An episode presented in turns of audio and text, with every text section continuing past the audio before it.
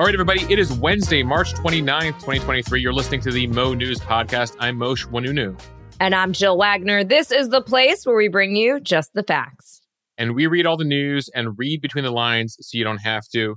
Uh, Jill, just a heads up for everyone listening. I'll be back on CNN. They've invited me back tonight, 10 p.m. Eastern time. So uh, check it out. I don't know what the topics are yet, but we'll see what they come up with. Mosheh, always a good sign that they invited you back. They really like me, Jill. They just really like me. what show is that from? Uh, isn't that Sally Field? That's right. That's Sally Field. Uh, I guess I'm dating myself here. That's Sally Field at the Oscars in 1985. Mosheh, that screams uh, on this day. You'll have to look up exactly the date that it happened. I'm on it. Okay, now to the headlines, though. Some new details from Nashville how the school shooter got seven guns and the chilling warning sent to friends ahead of time. Plus, where things stand when it comes to gun laws in this country. Dozens of migrants were killed after starting a fire to protest deportations near the U.S. Mexico border. A federal judge says former Vice President Mike Pence must testify to the January 6th grand jury. In Congress, Republicans looking into the U.S. withdrawal of Afghanistan have subpoenaed the State Department. Some research shows that eczema could be caused by chemicals in the air that we breathe, what this means for possible treatments. And Apple is getting into the buy now, pay later trend with its own pay later service. Plus, Mosheh is on this day in history. Mosheh, what are you working on? Jill, 40 years ago today, a big moment for the Rubik's Cube. And ever since then, some of us are still trying to figure it out. All right, our top story. We are learning more about Monday's school shooting in Nashville. Police say that the person who opened fire in a Christian school Monday, killing three children and three adults, legally bought seven firearms from five different stores in recent years and hid the guns from their parents before the attack. Three of those guns were used in Monday's attack. That 28 year old suspect, Audrey Hale, was a former student at the school. Police said that that shooter did not target specific victims. As for a motive, police say the shooter perhaps had resentment over having to go to the Covenant School, it's a Christian elementary school. Mosheh, this is why it is almost more frustrating sometimes to learn about the motive. As we mentioned yesterday, there is nothing that could possibly justify killing six innocent people, especially young kids. It's like we're trying to find logic in a situation that defies it. Yeah, what we're learning more and more over the last day was just the extent of the mental health issues that Audrey Hale was experiencing. Authorities, the police have noted she was born biological female, uh, and gender identity or resentment or something related to it might have been uh, one of the contributing factors here. Audrey had identified it as a he, him in recent years. Uh, and we'll get into it in this podcast, but it's clear, especially in the final hours, uh, the struggle that Hale was having uh, when it comes to mental health. Authorities said Hale not on their radar before the attack, but was under a doctor's care for an undisclosed emotional disorder. Police say Hale's parents didn't know that she had guns and could have intervened if they knew that their daughter was suicidal and had weapons. The parents told police that they knew that Hale had bought and sold one weapon and believed that that was it. The police chief saying that the parents felt that their child should not own weapons. Apparently, there was also some type of warning before the attack on Monday. Hale sent messages to a friend saying, quote, something bad is about to happen, writing, you'll probably hear about me on the news after I die. That person, Averianna Patton, was a former middle school basketball teammate of Hale's, and she said that she alerted police and that they showed a lack of urgency. Patton said she called the suicide prevention helpline and then called 911 and was then told to call another police department's non emergency number and was placed on hold for almost seven minutes. By then, it was too late. She was eventually promised a visit from an officer that came only five hours after the shooting. Just heartbreaking. Patton uh, did an interview with one of the local stations uh, in uh, Tennessee there, Jill, and said that she literally just opened up her Instagram and found these direct messages coming from Hale, not knowing exactly what Hale was planning, but obviously in a very desperate, desperate place. As for the police response here to the shooting, they're trying to make a point in Nashville that this was not a delayed response like the situation in Uvalde, Texas last year. The mayor of Nashville, John Cooper, has praised the speed of the response. He said it was dealt with in less than 15 minutes. The Metro Nashville officers who located and then uh, were able to take out Hale on the second floor are named Rex Engelbert and Michael Collazo. They posted body cam footage on a YouTube page on Tuesday. The mayor did an interview with CNN. He said the two officers were running into the gunfire and un- under a lot of gunfire as they tried desperately to take out Hale. Nashville police also released other videos from the shooting, including edited surveillance footage that shows the shooter's car driving up to the school, the glass doors being shot out, and the shooter walking through the halls. So, the question that almost everybody listening to this story is probably thinking is how are we as a country going to stop these horrific shootings from happening over and over again? Well, President Biden told reporters at the White House that he has now gone to the full extent of his executive authority. He says, quote, Congress has to act. The majority of the American people want an assault weapons ban.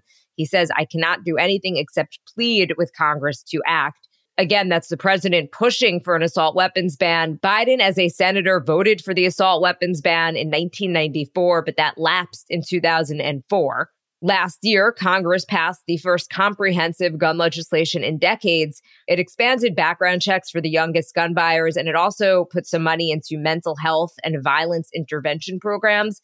But that was about the extent of it. As for state laws, in Tennessee, one of the Democratic state legislators condemned what he says has been a broad loosening of gun laws. He says in 2021, there was a law that allowed anybody over 18 to possess and carry weapons without training or even having a permit. John Ray Clemmons, that is the legislator, he told CNN, quote, This is my ninth year in the state legislature, and every single year a new piece of legislation comes forward that would shock the conscience of most people. What we need is gun sense. He says we've been banning books up here, not guns. We make it harder to vote than to buy an AK. We allow permitless carry in Tennessee, and our governor had the gall to sign that bill at a Beretta manufacturing plant that is a weapons manufacturer. Uh, he says that's the climate. That is the uphill battle I am fighting. Yeah, keep in mind here that in Tennessee, this school shooting is not expected to sway the needle in the state. Republicans control every major office there, governor, uh, the legislature, etc., and they face little serious opposition uh, from Democrats who call for stricter gun laws. A couple years ago, the governor, Bill Lee, told religious leaders that he believed that if Tennesseans prayed to God to favor the state, God would answer those prayers, ranging from uh, diminishing the opioid epidemic to improving education in the state to avoiding school shootings. And the governor isn't indicating a change of opinion when it comes to that so far in the last 24 hours. Should also note, Jill, that Tennessee does not have a red flag law, which allows police to take firearms away from people who threaten to kill. On Tuesday, the police chief in Nashville said the suspect, uh, who you mentioned, was under the care of a doctor for an emotional disorder, but no law is currently in place in the state that would have allowed authorities to confiscate weapons from Audrey Hale. We should also note the parents didn't know that she had bought all these weapons, the seven weapons that she had bought from those five different shops. Notably, another person who's getting a lot of attention for their comments in the past 24 hours is a Republican congressman who's in Washington. Tim Burchett is his name. He represents the Knoxville, Tennessee area. And he basically threw his hands up in the air. Uh, this soundbite is getting a lot of attention. We should keep in mind Burchett has a top rating from the NRA. And this is how he reacted on the U.S. Capitol steps. Three precious little kids lost their lives, and I believe three adults, I believe it's. And, um, and the shooter, of course, lost their life too. So it's, it's a horrible, horrible situation. And we're not going to fix it criminals are going to be criminals. And my daddy fought in the Second World War, fought in the Pacific, fought the Japanese, and he told me, he said, buddy, he said, if somebody wants to take you out and doesn't mind losing their life, there's not a whole heck of a lot you can do about it. Do you think there's any role for Congress to play to, in reaction to this tragedy? Obviously, this is your state now, but sure. it's happened in every other state. Oh, it's happening. It doesn't matter what state it's happening in. It's we're all Americans. It doesn't matter the color of their skin. They all believe red. It's, they're believing a lot.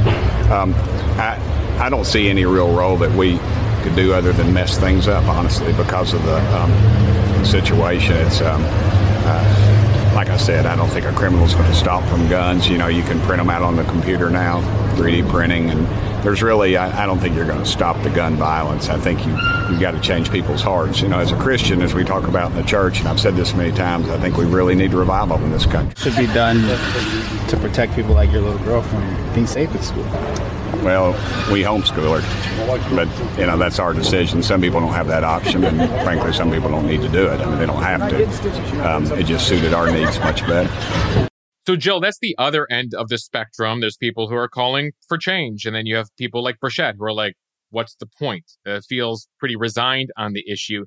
He has in the past. He's among the Republicans who say they support more mental health money, but don't want to do anything about guns in particular. And it appears right now he doesn't want to do anything about anything. That's been frustrating. I've been seeing a lot of comments uh, on the Instagram account about comments like that being like, why do we send folks to Washington if they're not going to do anything about it? But it does represent a faction of the Republican Party that says that government should not get involved in our business. And they go to Washington to prevent Washington from really doing anything, that people should be free now, when you look at polls, national polls, expanded background checks routinely receive 80 to 90% support in polling, including a majority of gun owners. And nationally, for years now, a majority of Americans say they support stricter gun laws. A Gallup poll that was conducted last June found that 55% were actually in favor of an assault weapons ban, uh, assault weapons as in military style rifles. And a majority of respondents also support other measures like raising the legal age at which people can purchase certain firearms. Keep in mind that 99.9% of shooters are male, and there's been mental health studies that show that the male frontal cortex is not fully developed until they're 25 years old. At the same time, as we've seen these jumps in demand or these polling increases around mass shootings, the numbers tend to level out the farther out you get from a notable mass shooting. Now, of course, we should mention that we're still only in March, and officially, according to the Gun Violence Archive, there have been 129 mass shootings, a mass shooting defined as a shooting in which four or more people are shot or wounded. You know, the frustration, Mosheh, is that fixing this problem is going to be really difficult. And there are loopholes and, and there's always exceptions. And you could point to one example and say, well, if you know, that wasn't done by an assault weapon or point to a different shooting and say, well, that person bought the gun legally and, and had a background check or whatever it is. But that isn't a reason not to do something. Right. I mean, when we talk about this, we're talking comprehensively, right? That that clearly here in this in this particular example on Monday in Nashville, there's an argument for up school security, right? They've already said, according to Hale's manifesto, that uh, they chose the target they chose because another target was too secure. Okay. Then we know that in this case, we're dealing with a mental health situation. So that leads to questions about a red flag law. Uh, states where the police can intervene if somebody has mental health issues and take away their weapons. That, of course, assumes one, the family knows they have weapons, and two, that the family is alerting law enforcement to that. And then you have the larger gun control issue. And this is nuanced, right? Because officially, we do have federal background checks in this country, but it turns out that only 40% of guns sold in America are sold through a licensed dealer. There's a huge loophole, which is if I resell my gun to you, that's a private sale, no background check. And so ultimately, there's been a lot of talk in recent years about closing that loophole to ensure that private sales uh, require background checks. And there's been a lot of pushback there, including from the gun lobby and Republican legislators. So over time, we went through this whole discussion out of Uvalde last year, and and they were able to get some gun legislation through, but there are a lot of provisions that are being discussed again at the state level, at the federal level. Uh, some of that is then adjudicated by the Supreme Court. We've certainly discussed that on this podcast. And then it's not just about the weapons. It's like, well, military style weapons. Which weapons are we talking about? Are we talking about high capacity magazines? Are we talking about the type of bullets? Because certain bullets kill more than others because they were designed for military purposes. So there's a lot of nuance here. There's a lot of levels here. So the whole idea that like it's it's a black or white situation of you're going to take away all my guns or not, it's not that, right? Even when we had the assault weapons ban from 94 to 04, there was no confiscation of previous military style rifles. There was just no sale of new rifles.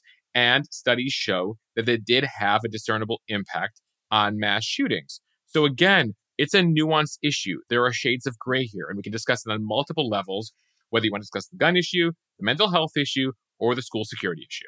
And the truth is, it probably requires a little bit of all of it. Sure, but I, unfortunately, we live in a world where everything is black or white. Uh, you know, one side's like, you know, uh, it's the answer to everything is assault weapons ban.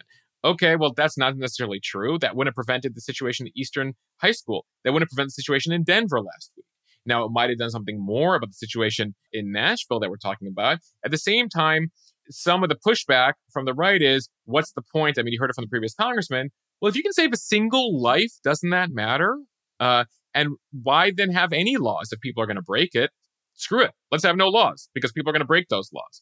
So that would be the reverse argument there. So again, I can, you know, we can go through, Jill, each of the arguments of each of the sides here, but it requires adults having an adult conversation about an issue because right now there are six families burying their innocent victims this week, including three nine year old children. So ultimately, if we're serious people in the richest country on earth, and we like to call ourselves the you know greatest gift of civilization, yada yada yada, then let's live up to that and have a real conversation. Because ultimately, there's no one size uh, fits all solution here. Various countries have done various solutions. There was one mass shooting at a school in England 25 years ago, and they banned assault weapons. Since then, no mass shootings at schools. In Australia, they had a mass shooting, again, two decades ago, assault weapons ban. New Zealand, they had one at a mosque a couple years ago, assault weapons ban. Since then, no school shootings there anymore. Now, again, they don't have a Second Amendment there. They don't have a Constitution in the, in the same written the same way we have. But certainly, there is evidence out there that a comprehensive solution is certainly worth discussion. And again, it comes as we're also seeing mental health issues rocketing sky high. So now you have a country with more guns than people with, with sky high mental health issues. It's a recipe for more of this, unfortunately. This is the only country where this happens on a regular basis like this. Yes. Yeah. I do want to mention the victims nine year old Evelyn Dieckhaus, a third grader her older sister, who's a fifth grader, breaking down in tears as she remembered her sibling saying, I don't want to be an only child. Uh, heartbreaking. Mike Hill is uh, was 61 years old, a janitor at the school. William Kinney, another one of the kids that was killed, also nine years old. Katherine Koonce, 60 years old. She'd worked at that school for seven years after moving to the area from Baton Rouge. Cynthia Peak, 61 years old, a substitute teacher in the school, and Hallie Scruggs, another one of the kids, just nine years old. In- incomprehensible.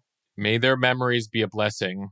Uh, and one of the things that's notable here, too, Jill, those three children, all born after Newtown, all born after Sandy Hook.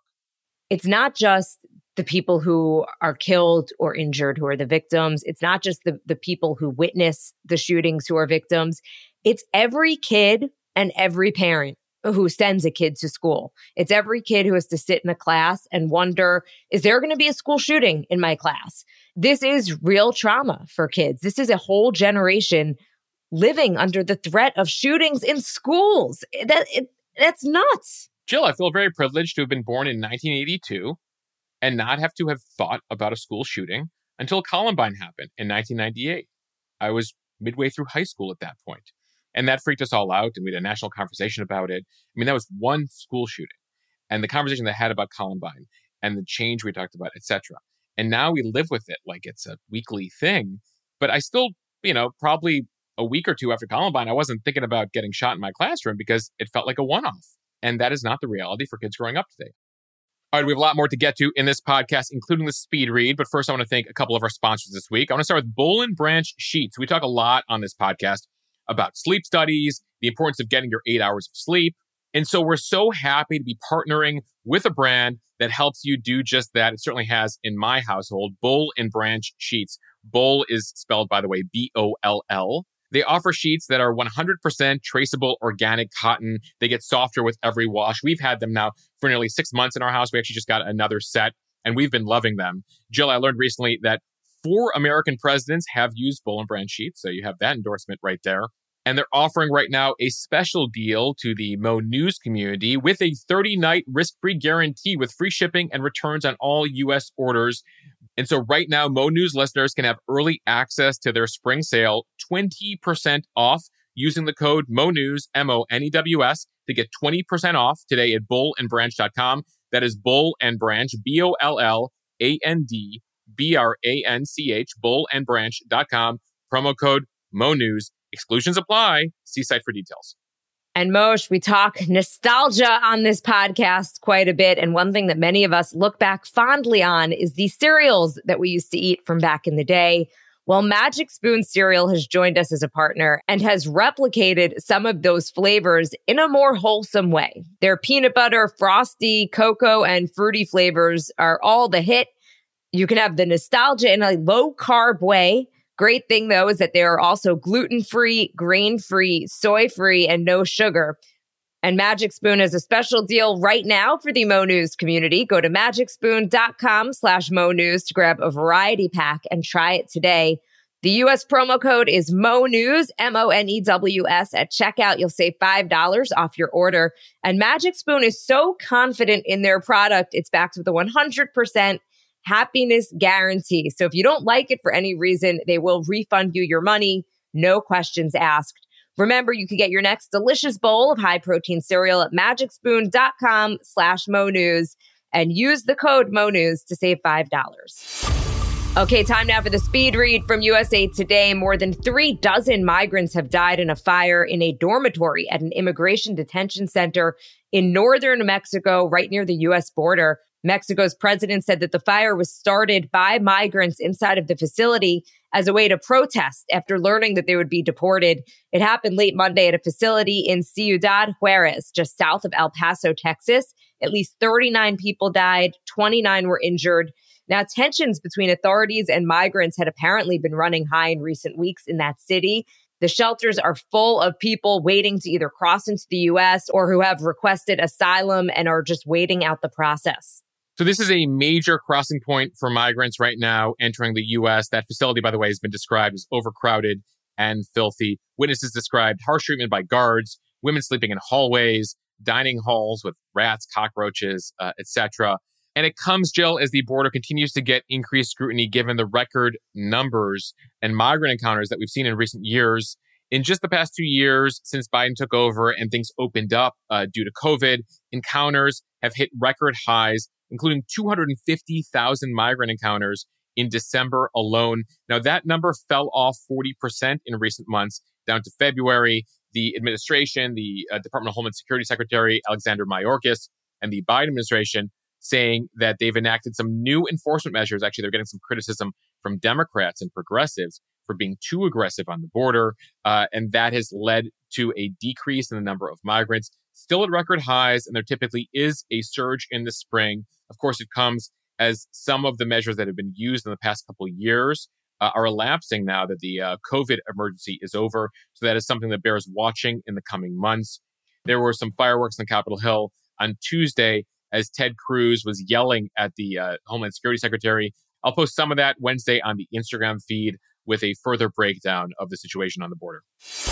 From ABC News, the top federal judge has ruled that former Vice President Mike Pence must testify before a grand jury investigating efforts to overturn the 2020 election and January 6th. The federal district court in D.C. rejected former President Trump's assertion of executive privilege to prevent his former number two from having to testify.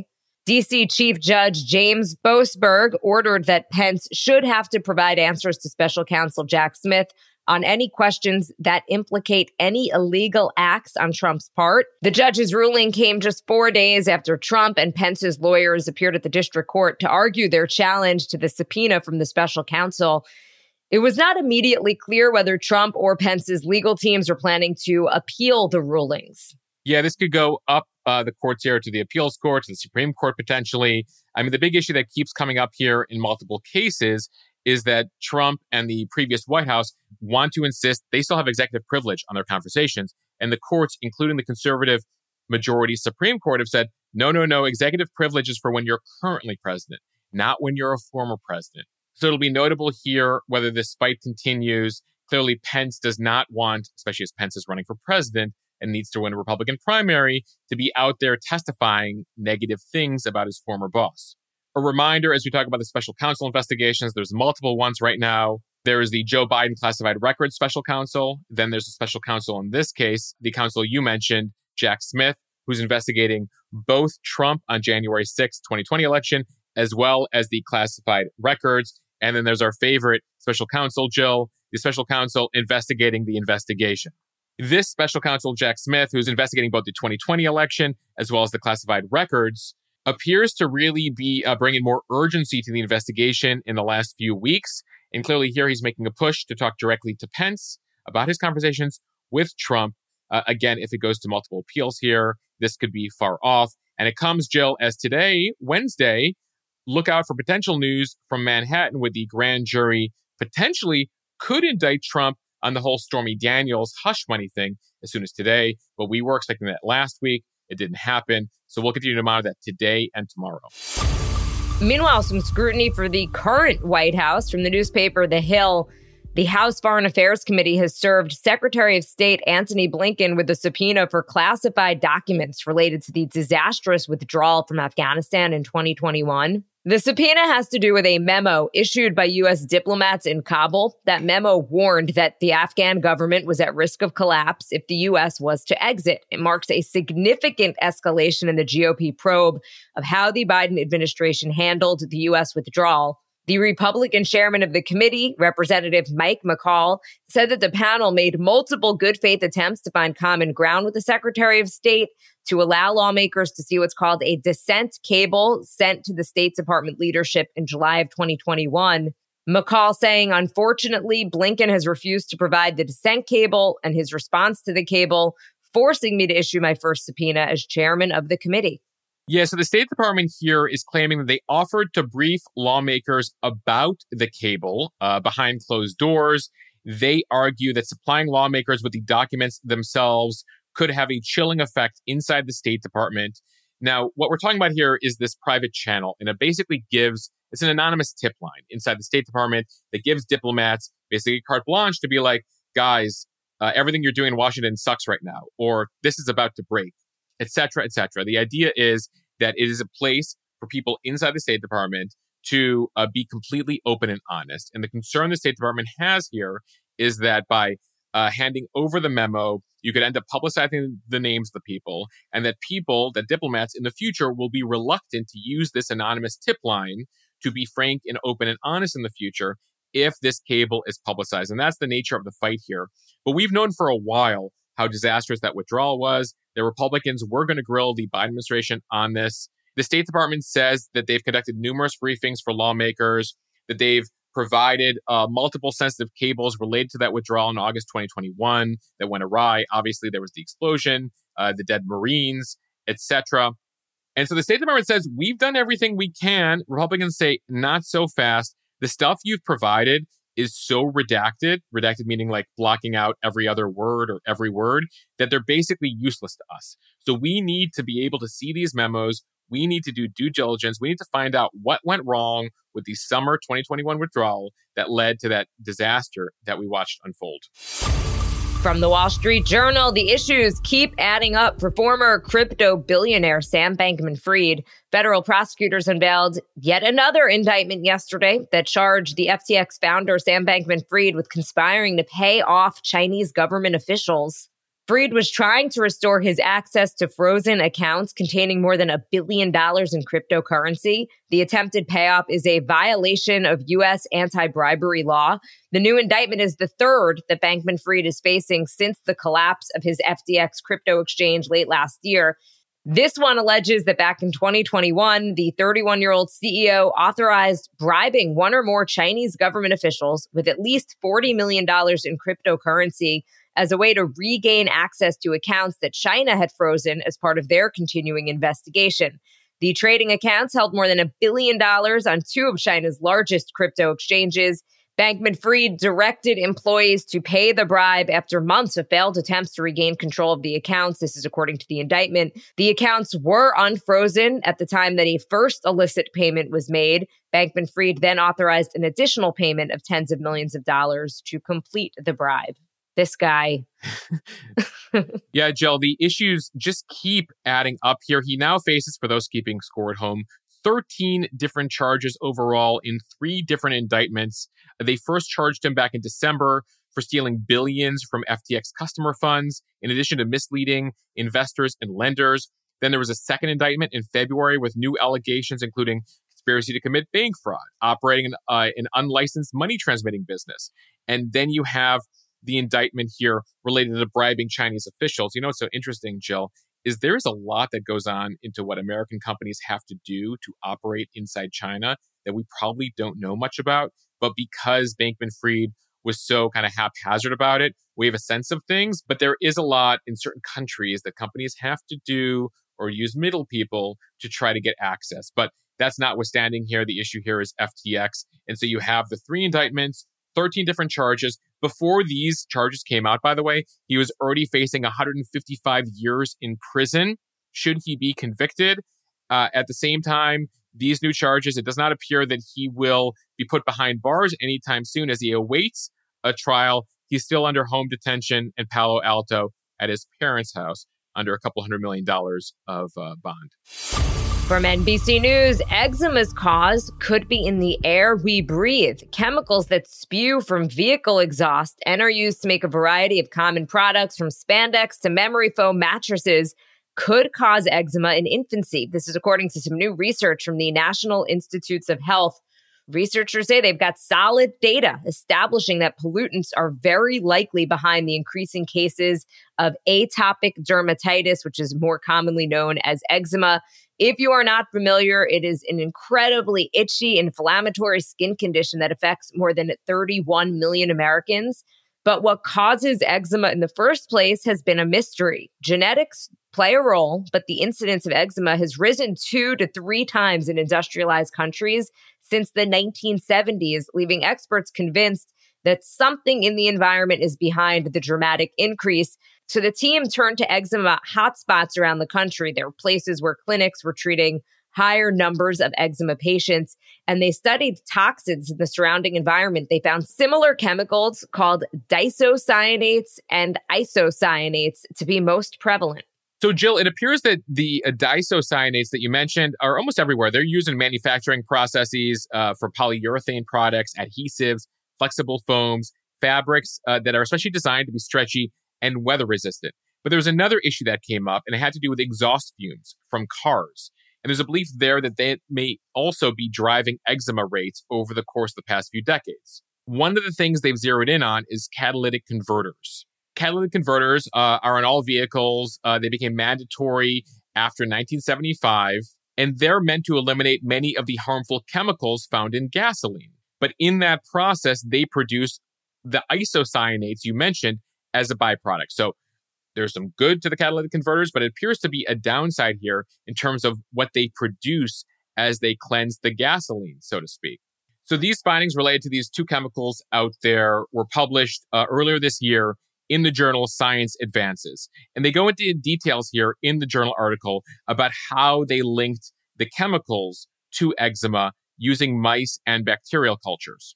They found that the chemicals uh, that are out there affect the skin's microbiome in two different ways. They force healthy, protective bacteria to stop making oils that moisturize the skin. And then while they're doing that, they're also activating a receptor on your skin that sends signals to the brain to induce itch and inflammation. So, two major issues here that's happening from these chemicals as they hit your skin. The research here, they call it very exciting, according to one of the study's authors, and it could help lead to new treatments. The team actually studied whether spraying a type of healthy bacteria onto your skin could reduce eczema flares and they actually isolate this bacteria from the microbiomes of healthy people who don't have eczema. They found that most people in this initial study had a modest or sustained improvement when they uh, applied this new treatment. And the effect actually was even more dramatic in people who live in areas where one of these chemicals, diisocyanate, levels are even higher. So uh, they seem to be pretty positive here, Jill, that, that they've isolated here some of the issues related to eczema. Mosheh, this is particularly interesting for me because my daughter not only has eczema, which can get really, really bad and it's just so uncomfortable for her, but she also has food allergies, as I've talked about on this podcast before. And like eczema, there's been this huge increase in how many people now have food allergies just in the past few decades. It's up to one in 13 kids or two in each classroom, which was not the case when you and I were growing up. And there are some theories, but there's not a known reason for the increase.